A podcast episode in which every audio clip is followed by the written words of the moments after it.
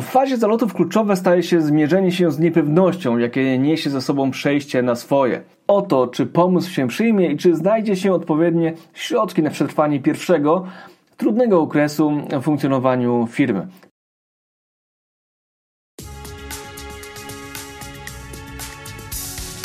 To jest podcast na zdrowie organizacji, którego celem jest dzielenie się ideami wspierającymi firmy w rozwoju. Cześć, witajcie na kanale podcastu na zdrowie organizacji. Tutaj rozmawiamy z moimi gośćmi o tym, jak mądrze rozwijać firmę. Nazywam się Maciej Sasin i jestem konsultantem rozwoju organizacji, ale także trenerem i coachem. Wspieram firmy w osiąganiu dojrzałości biznesowej. Pomagam im przechodzić kryzysy w rozwoju. Moją misją jest budowanie zaangażowania pracowników. Do podcastu zapraszam trenerów, konsultantów, menedżerów, właścicieli firm, czyli wszystkich tych, którzy mają doświadczenie w przełamywaniu ograniczeń, które towarzyszą rozwojowi każdej organizacji. Zapraszam do słuchania, obserwowania i komentowania. Macie Sasin.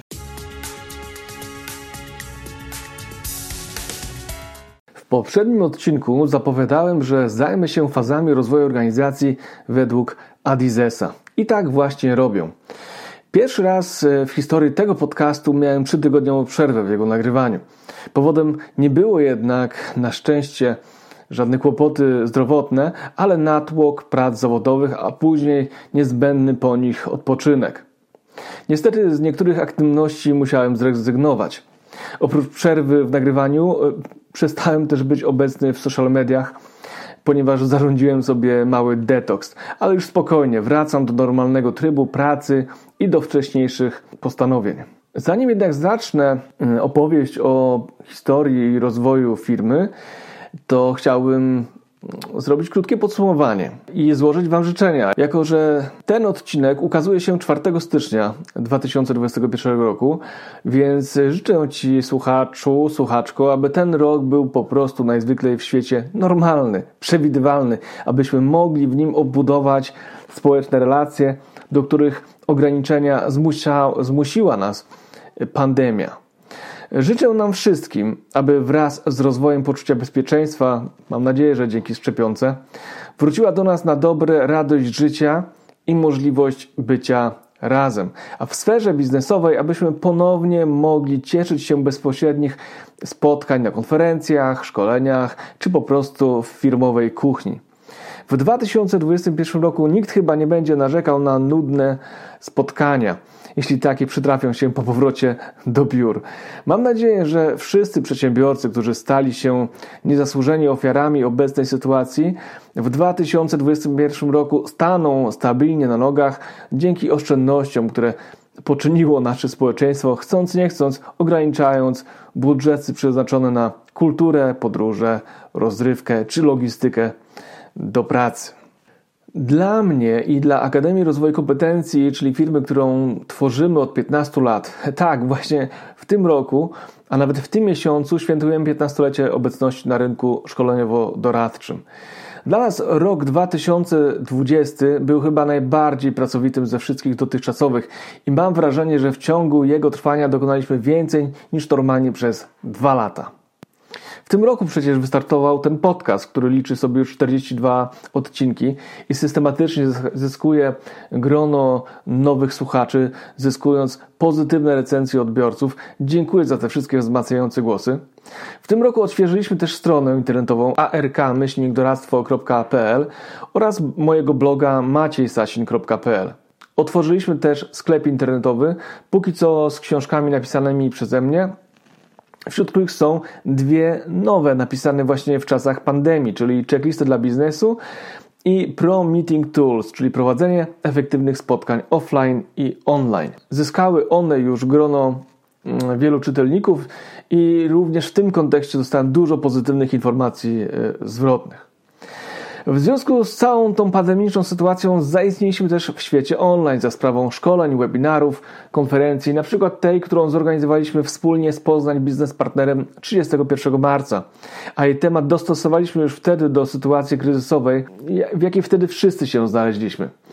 A była jeszcze współpraca z Fundacją Dobra Porażka, szefem sprzedaży, tygrysami biznesu, wydawnictwem Forum, gdzie organizowaliśmy wspólnie szkolenia online i pisałem artykuły do nowej sprzedaży. Wbrew wszystkim znakom na niebie i ziemi, ten rok nie był dla nas Armagedonem, ale trampoliną do rozwoju i nowych wyzwań. Wiem jednak, że nie wszyscy w branży szkoleniowo-doradczej, ale także e, branży eventowej mieli tyle szczęścia co my. To, co nam pomogło przetrwać ten trudny czas, to stali powracający klienci i polecenia naszych usług właśnie od tych klientów, za co jestem im bardzo, bardzo wdzięczny. Dziękuję Wam wszystkim. Ale też dziękuję tym, którzy dołączyli do nas w tym roku, że zaufali nam i możemy razem e, działać, współpracować. Dziękuję także konsultantom, którzy z nami współpracują od lat na rzecz naszych wspólnych klientów. Ten rok był przecież pierwszym, w którym usługi doradcze stanowiły 80% naszego obrotu, a 20% stanowiły tradycyjne e, szkolenia. Ta statystyka powoli, ale systematycznie od kilku lat e, właśnie w tym kierunku zmierza. A w tym roku będziemy kontynuować nasze działania związane z podcastem, ale też jesteśmy na etapie kończenia przygotowań raportu, rankingu narzędzi do zarządzania wiedzą w firmie. Mamy też plany na cztery nowe publikacje, dwa wznowienia i dwie zupełnie nowe pozycje. Niedługo światło dzienne ukaże też kurs online na temat efektywnej pracy zdalnej e, w home office.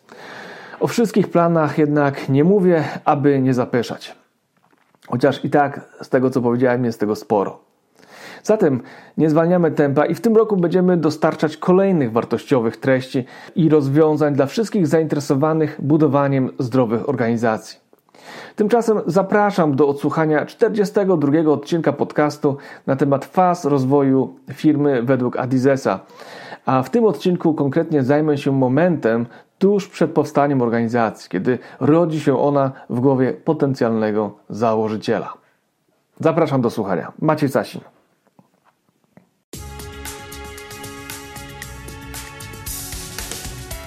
W tym odcinku będę kontynuował temat rozpoczęty w 41 odcinku, czyli cykl inspirowany fazami rozwoju według Izaaka Adizesa, konsultanta światowej sławy.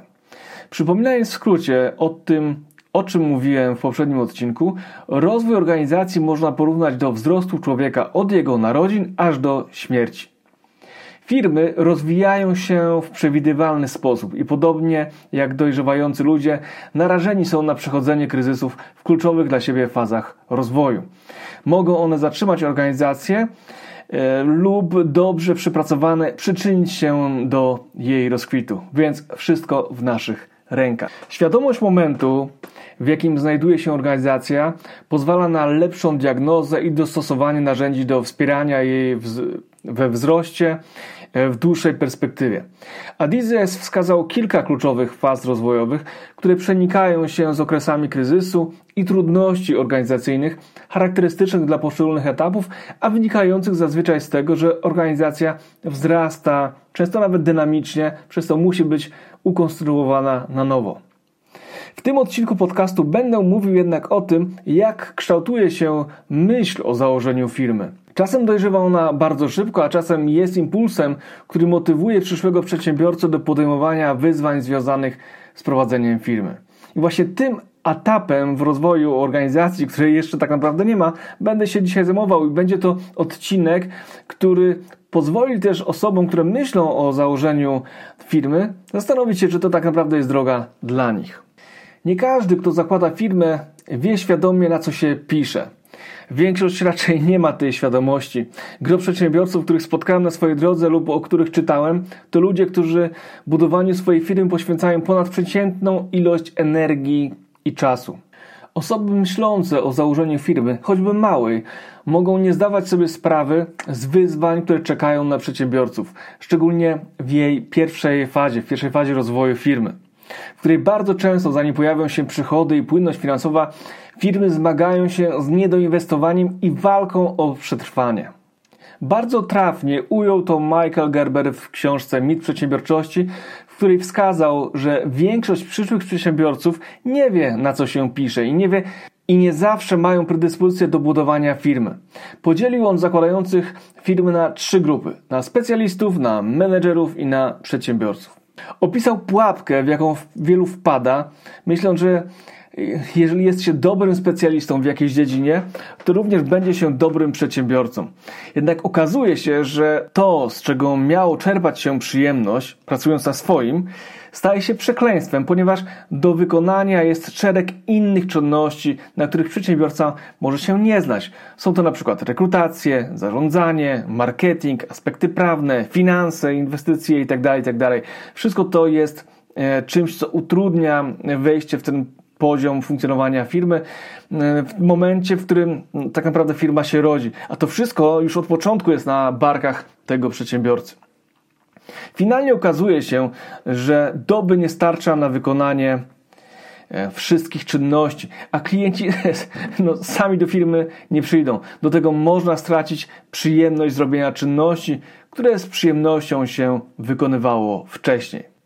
Drugi typ osób, które zakładają firmy, to typ sprawnych menedżerów, tych operacyjnych, którzy dobrze funkcjonują w firmie, organizując jej pracę. Ale również nie do końca radzą sobie z innymi wyzwaniami przedsiębiorczości, jakimi są sprzedaż, marketing, zarządzanie czy choćby innowacyjność. Potrafią oni dobrze zarządzać firmą, są świetnie często zorganizowani i mają narzędzia, ale budowanie firmy od samego początku nie jest ich domeną. Trzeci typ osób zakładających firmy to osoby, które myślą o budowaniu firmy przez pryzmat tego, aby nie być tylko jednym z pracowników w firmie, ale żeby myśleć o niej w perspektywie strategicznej. To osoby, które tworzą firmę i stawiają na standardy, powtarzalne procedury, jasny zakres obowiązków. Wiedzą, że delegowanie zadań jest podstawą tworzenia własnego biznesu i że sami wszystkiego nie zrobią, a już na pewno nie zrobią tego najlepiej. Starają się przyciągnąć do firmy osoby, które będą realizować ważne w firmie procesy lepiej niż oni sami by je zrealizowali. No bo przecież nie ma też takiej osoby, która na wszystkim się zna od A do Z. Zatem przechodzę już do fazy pierwszej, którą Adizes nazwał fazą zalotów, czyli fazy, w której kształtuje się w ogóle pomysł o założeniu firmy.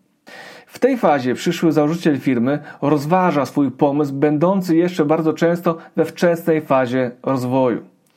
Na tym etapie więcej się mówi niż robi. A pomysłowy twórca w pierwszej kolejności próbuje sam siebie przekonać do kiełkującego w głowie pomysłu. Dostrzega pewne możliwości, które być może staną się odpowiedzią na potrzeby rynku. Na tym etapie potencjalny przedsiębiorca pracuje pewnie jeszcze na etacie, ale rozważa już odejście do własnej działalności. Dostrzega nowe możliwości, ale także kierowany jest pasją tworzenia, a czasem misją do spełnienia wobec ludzi, czy też po prostu zapełnienia luki rynkowej, którą dostrzega ale jeszcze nie do końca wie, jak na nie odpowiedzieć i czy, i czy ta odpowiedź zostanie odebrana pozytywnie.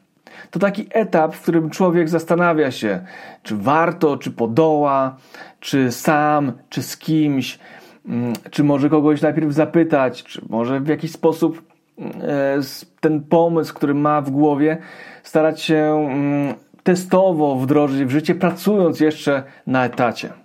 Błędem na tym etapie jest e, to, że często nie weryfikuje swoich hipotez i nie przeprowadza w tym momencie odpowiednich kalkulacji.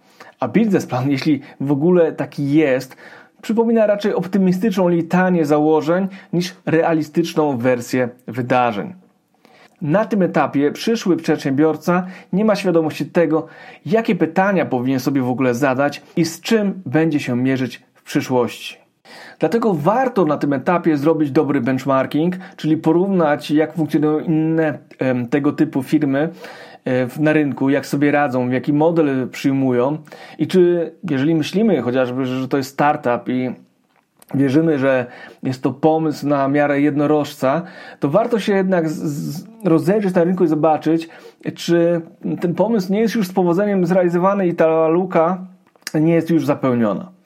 Warto też e, rozmawiać z innymi przedsiębiorcami o ich drodze do sukcesu. Dobrze zbadać i zrozumieć rynek, na którym chce się e, wkroczyć. Warto też słuchać podcastów takich jak ten, które są źródłem wiedzy, e, często z pierwszej ręki od przedsiębiorców. Wiele jest takich podcastów, których, które spokojnie mogę Wam polecić, a wśród nich są na przykład przygody przedsiębiorców, nowoczesna sprzedaż i marketing, Greg Albrecht Podcast, Mała Wielka Firma, firma online Agaty Chmielewskiej i wiele, wiele innych, które możecie znaleźć e, na Spotify chociażby. Ale przechodząc już do mm, fazy zalotów. No w fazie zalotów kluczowe staje się zmierzenie się z niepewnością, jakie niesie ze sobą przejście na swoje. O to, czy pomysł się przyjmie i czy znajdzie się odpowiednie środki na przetrwanie pierwszego, trudnego okresu w funkcjonowaniu firmy, czyli braku gotówki dosłownie na wszystko. W tej fazie jedynie pełne zaangażowanie przedsiębiorcy może przyczynić się do potencjalnego sukcesu przyszłej organizacji. Na tym etapie pojawia się bardzo często zniechęcenie w obliczu pojawiających się trudności. E, I sprawia to, że zamiast przejść e, do fazy noworodka, czyli do założenia firmy, o czym będę mówił w następnym odcinku podcastu, myśl o założeniu firmy staje się tylko przelotnym romansem, a myśl o własnej firmie zostaje po prostu porzucona.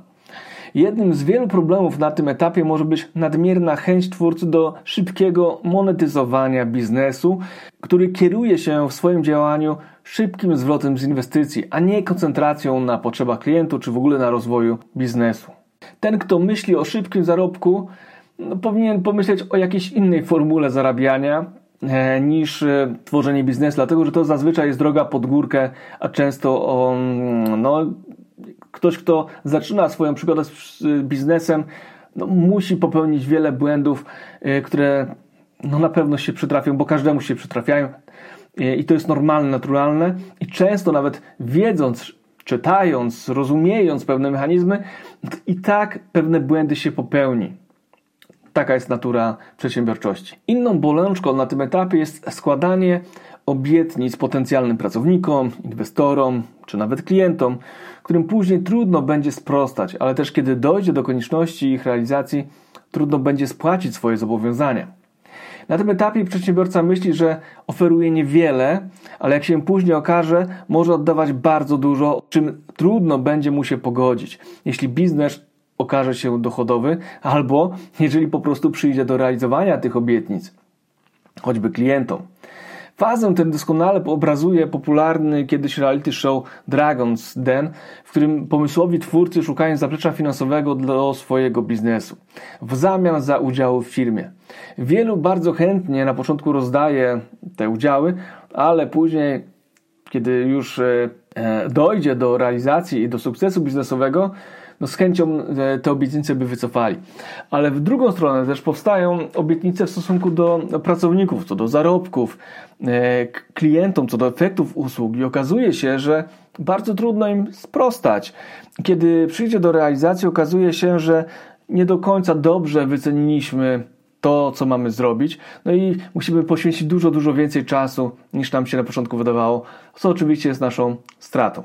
Ale jest to naturalne i trzeba też tworząc biznes, zdać sobie z tego sprawę, że no właśnie tego typu błędy będą nam się przytrafiać. Co zatem robić? Jak pokonać wątpliwości o założeniu własnej firmy? Przede wszystkim znaleźć właściwych mentorów, doradców, ekspertów od tworzenia biznesplanów, których wsparcie pomoże w przezwyciężeniu pierwszych trudności, czyli nierealnych założeń, nadmiernego optymizmu czy spadku zaangażowania. Na tym etapie pomocny może być coaching, który pomoże wydobyć potencjał drzemiący w założycielu i stworzyć, uporządkować plany, czy przeciwdziałać potencjalnym ograniczeniom w przyszłości. Aby budować powstający biznes, kluczowe jest zaangażowanie jego twórcy, który staje się lokomotywą firmy, a jednocześnie paliwem. Bez zaangażowania właścicielskiego, podpartego klarowną wizją, ale też bez wsparcia e, rodziny i jej akceptacji przez nią tego pomysłu, ale też bez misji, którą gdzieś tam wewnętrznie ma się do spełnienia, trudno będzie na nowo powstającej firmie przetrwać kolejne fazy wczesnego rozwoju. Jak pisze sam Adizes, to czego potrzebuje każda firma, to zaangażowanie lidera. Kogoś, kto jest gotowy nie spać, gdy będzie się rodziła i kto będzie w stanie połączyć całość, czyli pomysł, rynek i pieniądze. Idea lidera musi wykraczać poza szybki zwrot inwestycji. Można go poznać po tym, co chce osiągnąć z firmą w przyszłości. Jeśli opowiadając o wizji firmy za 5 lat mówi tylko o zyskach, a nie o doskonaleniu organizacji, jej produktów, nie jest to dobry prognostyk dla przyszłej organizacji. Jeśli na tym etapie nie zabraknie początkującemu przedsiębiorcy zaangażowania i energii, e, porzuci on etat i zacznie realizować swoje marzenia. Na tym etapie zaczną pojawiać się także potencjalne szanse i możliwości, które mogą być wykorzystywane do dalszego rozwoju firmy. Mogą to być trafnie podjęte decyzje, może to być rynek, który sprzyja pomysłowi, mogą to być wyjątkowi spotkani ludzie, niespodziewany dopływ kapitału, czy pojawiające się na horyzoncie możliwości, czy inne zdarzenia, które pojawiają się w wyniku dużej aktywności i zaangażowania. Jeżeli założyciel powie tak, organizacja, założenie organizacji staje się faktem. I tutaj kończę tą opowieść, zachęcając do tego, żeby posłuchać kolejnego odcinka o tym, jak organizacja się rodzi.